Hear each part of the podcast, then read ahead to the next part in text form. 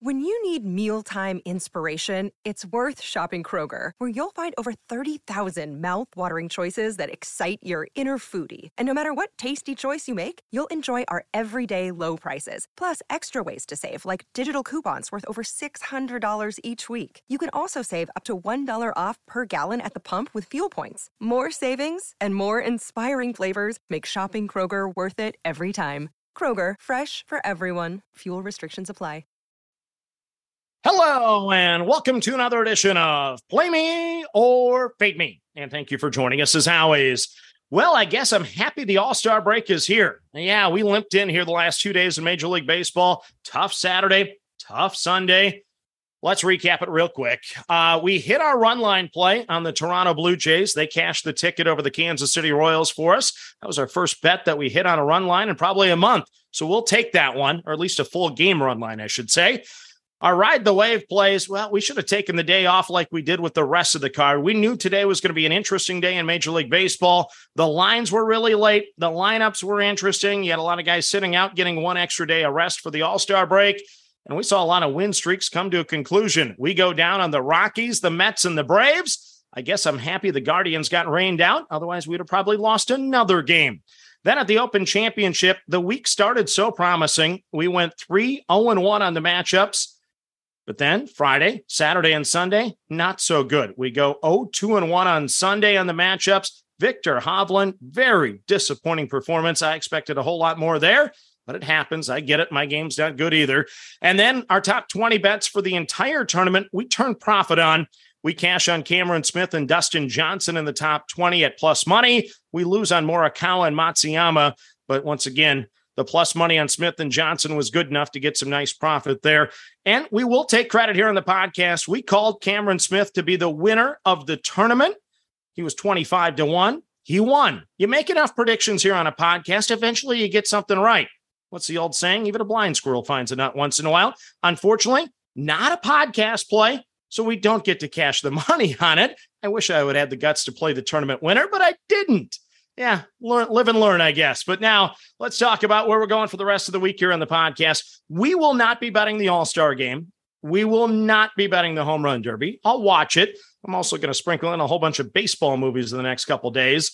But what we're going to do here on the podcast is we're going to make some future bets, one in baseball, and then the next couple days we're going to have a whole lot of college football talk. We've been breaking down all of the Phil Steele information reading as much as we can in each of these teams, dissecting the schedules. So we're going to make some college football team win total future bets. But before we do that, let's talk about our current future portfolio. There's only one in it. Yeah, it's kind of like my stock portfolio is mostly DraftKings. So remember, in Major League Baseball, we placed a three unit bet on the Chicago White Sox to win the AL Central. That was at a minus 105 back on June the 6th. As of today, I could get that same bet at a plus 125. I guess I should have waited. The Minnesota Twins are now the favorite to win the division at a plus 110. So if you don't think Cleveland, Kansas City, or Detroit are going to factor in and have a chance to rally, you could bet plus money on both Minnesota and Chicago. They have a nice chance for a little bit of profit. But the Twins are currently two games up on Cleveland, three games up on Chicago, but I still like my three unit play in the White Sox. Their pitching's getting healthy. And then the remaining schedule this year is really soft.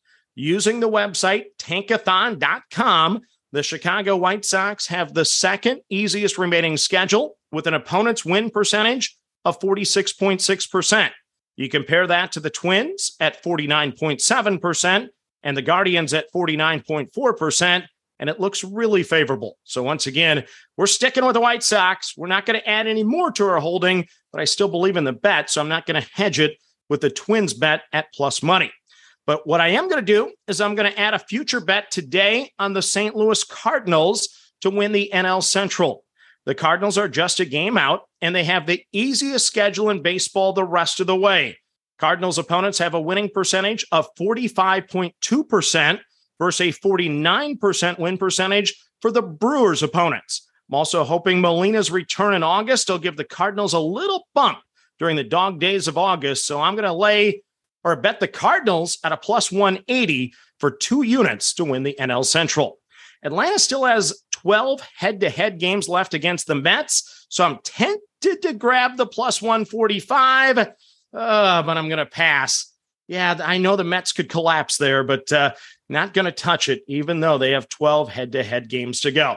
So now let's just recap where we're at at the All Star break on the podcast. We've had some good things, we've had some bad things, and then we made some adjustments along the way. So I'm going to say the first eight weeks of the podcast, when it came to Major League Baseball, we struggled. We did some good things, but mostly it was bad. Then the next eight weeks here, I really kind of think we found our groove. I think we found some things, and I can tell because we get like 400 downloads in the first hour we drop the podcast. And believe it or not, over 80% of our bets placed, we're getting line value compared to the closing line value. So most of the time, we're in line with the steam, or maybe we're setting the steam because we're one of the first podcasts that obviously drops the plays out there. And you guys are maybe following some of them. I don't know. But nonetheless, I feel good about where we're headed with baseball, but we're still going to reflect on what we did wrong early in the season. Number one loser, Major League Baseball first five inning dog. The dogs of the day. Great concept. I used to be good at this, but some years you're just not. And I had to stop because this year we struggle. So our first five inning dogs, 15 and 35, lost $1,699 or about 17 units. Major League Baseball dog of the day, 22 and 41, 34.92%, down $1,498, almost 15 units. Major League Baseball run line. Run lines are not easy. We we won a ton of games by just one run when we're laying the one and a half.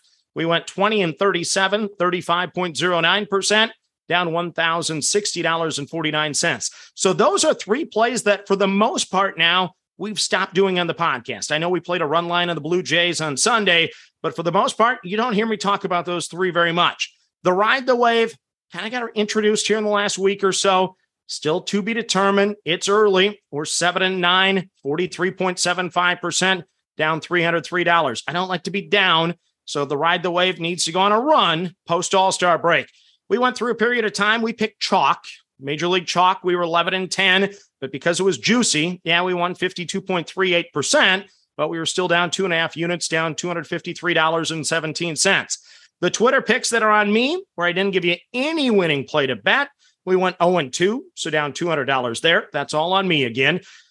Major League Baseball first five run line. We're doing okay here. Not good enough, though. 10 and 12, 45.45%, up $186.34. Now we get to the profit area. Twitter picks 12 and 6. You guys are doing your job. Great insight, by the way. 66.67%, up $471.35. Game total, first five innings, 48 37 record, 56.47%. We're up over five units, $535.74. Game totals, the entire game, 36 and 26, 58.06%, up $686.43. And then the big key for us team totals, mostly in the first five innings, were 52 and 37, 58.43%. We've kind of staggered some units here. We've stepped up a couple times and we've had some good success when we step up because even with a winning percentage of 58.3%, we have profit of $2,397.69, so almost up 24 units when it comes to team totals. So, why the change halfway through? Well, I got sick of bullpens blowing it for us. I felt like we were pitching some really good games or we were having some dud offenses we are handicapping based on pitching. So we needed to align our bets with our handicap. And that's where I had to remember what old Minnesota Twins manager Tom Kelly would say. And I've quoted this on the podcast many times, where he always said momentum in baseball is only as good as your next day's starting pitcher. So what we're doing is we're just trying to handicap pitching only. If we have a good pitcher against a favorable lineup, we're going to bet an under. If we have a bad pitcher against a good hitting lineup, we're going to bet the over. That's what we're trying to do. Nothing creative. Now we don't want to lay three and or have to score three and a half runs unless you're at Colorado. That number's too high. You get down to one and a half and you make it juicy. I like to avoid that. But for the most part, obviously the team told totals are working out with us for that strategy. We hope to commit to it more here in the second half post All Star break. And let's go on a run. Let's make some money. We made some adjustments. I think we're heading a good direction no guarantees. This is gambling. We're going to have fun with it. But uh, yeah, thank you once again for supporting this podcast and listening on a consistent basis. The downloads are fabulous. The conversations that I'm having with some of you are absolutely fabulous. I greatly appreciate it. And as always, manage that bankroll. Don't chase money. Have fun and let's cash some tickets together. Good luck, everyone. This is the story of the one.